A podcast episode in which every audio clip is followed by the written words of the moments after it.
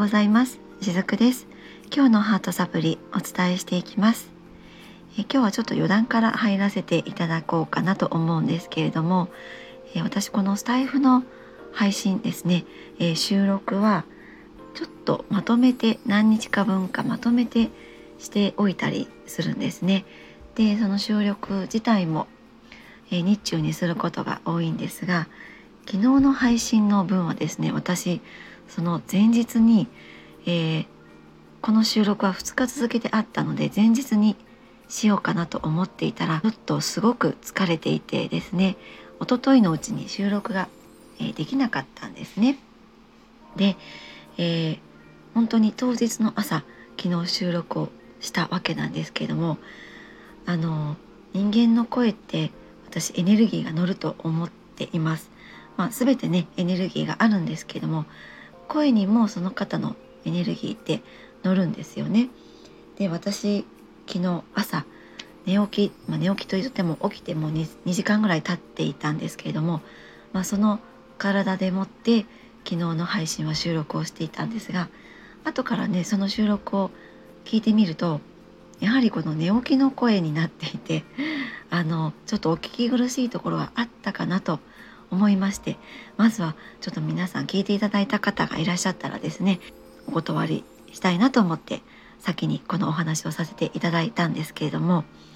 あの気づお気づきの方もねいらっしゃったかもしれません。あなんかしずくさんの今日の声違うなとかですねいつも聞いてくださっている方は気づかれたかもしれませんね。でもねあの人間って本当に声にエネルギーが乗るんですよね。えー、たとえその自分のあの気持ちのところでは何も変わっていなくてもその体のコンディションがまだ整っていないとやはりそれも声に乗りますも心と体ってつながっているので、えー、心が不安定な時もそれもやはり声に現れますし体のコンディションがまだ整っていない時例えば昨日の私のようにえー、起きて間もない朝のうちとかですねまだこう体にエンジンがかかっていない時あるいはもう、えー、疲れ切ってしまっている時っていうのはやはり声にもエネルギーが乗ったりします。まあ、そんな風にですねあの私自身もこのスタイフで収録をしてで自分で確認をやっぱり最後するんですけれどもで昨日はちょっとその時間もないまま配信をさせていただいたんですが後から振り返って自分の声を分析していると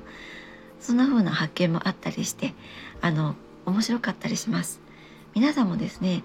えー、聞く専門の方もいらっしゃるかもしれないんですがたまに練習とかでもいいので下書き保存とかもできるのでですね自分のこうアウトプットしたいこととかを、えー、収録してみて後でそれをねご自身で聞いてみられるといいと思います。いろいろと発見があると思うんですね。あ私今日はちょっと声がいつもと違うなとかですね。そもそも自分の声がどんな声かって、えー、収録したものを聞くと自分が思ってた声と違ったりすることあります。私自身もですね、えー、自分の声が嫌いだった時期があるんですね。これ前にもお話をさせていただいたことがあるかなと思うんですけども。あのそうは言ってもコーラス部にいたりして昔はよく自分の声で歌を歌っていたんですけれどもいろいろねその間にあった中で自分が声を出すっていうことをすごく、え、抵抗がある時期もあったんですね。だから人前が人前で話すとかいうこともできない時期があったんですけどもまあ、それもこう自分の声をね分析していけるようになったりあのするので是非是非、ね、自分のこう内側にあるものを、えー、声に出してアウトプットするっていうことと紙に書き出してアウトプットするっていうことまたちょっと違うんですね。えー、私普段その自分の内側にあるものを紙に書き出してアウトプットすることも大事ですよってお客様にもお伝えさせていただいているんですが、えー、実はこの話すことでアウトプットするっていうのもやはりすごく大事なんですね。紙に書くことっていうのは紙に書き出して、えー、それをまあ視覚化するっていうことですよねそして目でまた自分で書き出したものを再認識して、まあ、それを自分の中で咀嚼していくっていう感じなんですけれどもこの口に出して、えー、発することっていうのは先ほども言いましたように声にエネルギーが乗るわけなのでもうエネルギーごとダイレクトにアウトプットできます。なのでこの収録機能を使ってですね自分の中にある、まあ、嫌な思いでもいいです。今日あった一日のこと誰かに聞いてほしいなってそんなことでもいいです。それを収録してみるんですね。そうするともうダイレクトにその時の自分のエネルギーをアウトプットできるのでもし自分の中にモヤモヤするものがあればそれはもうその日のうちにアウトプットした方がいいのでこの収録機能そんな風に使ってみるのもいいのではないかなと思います。そして自分で改めて聞いてみるとあの何日かまとめて聞いてみるとですねあ今日のこの日の声はこんな感じだなとかあこの日はやっぱりこんなことがあったから声にも現れてるなってそんな風に、えー、自分のことをね客観的に分析してみる練習にもなれます、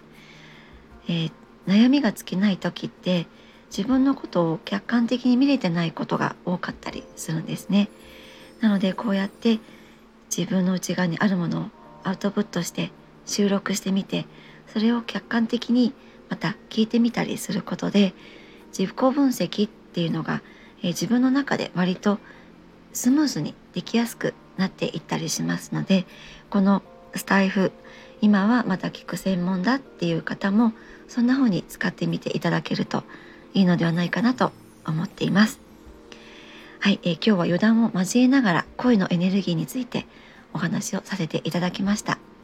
今日もお付き合いくださりありがとうございました。しずくでした。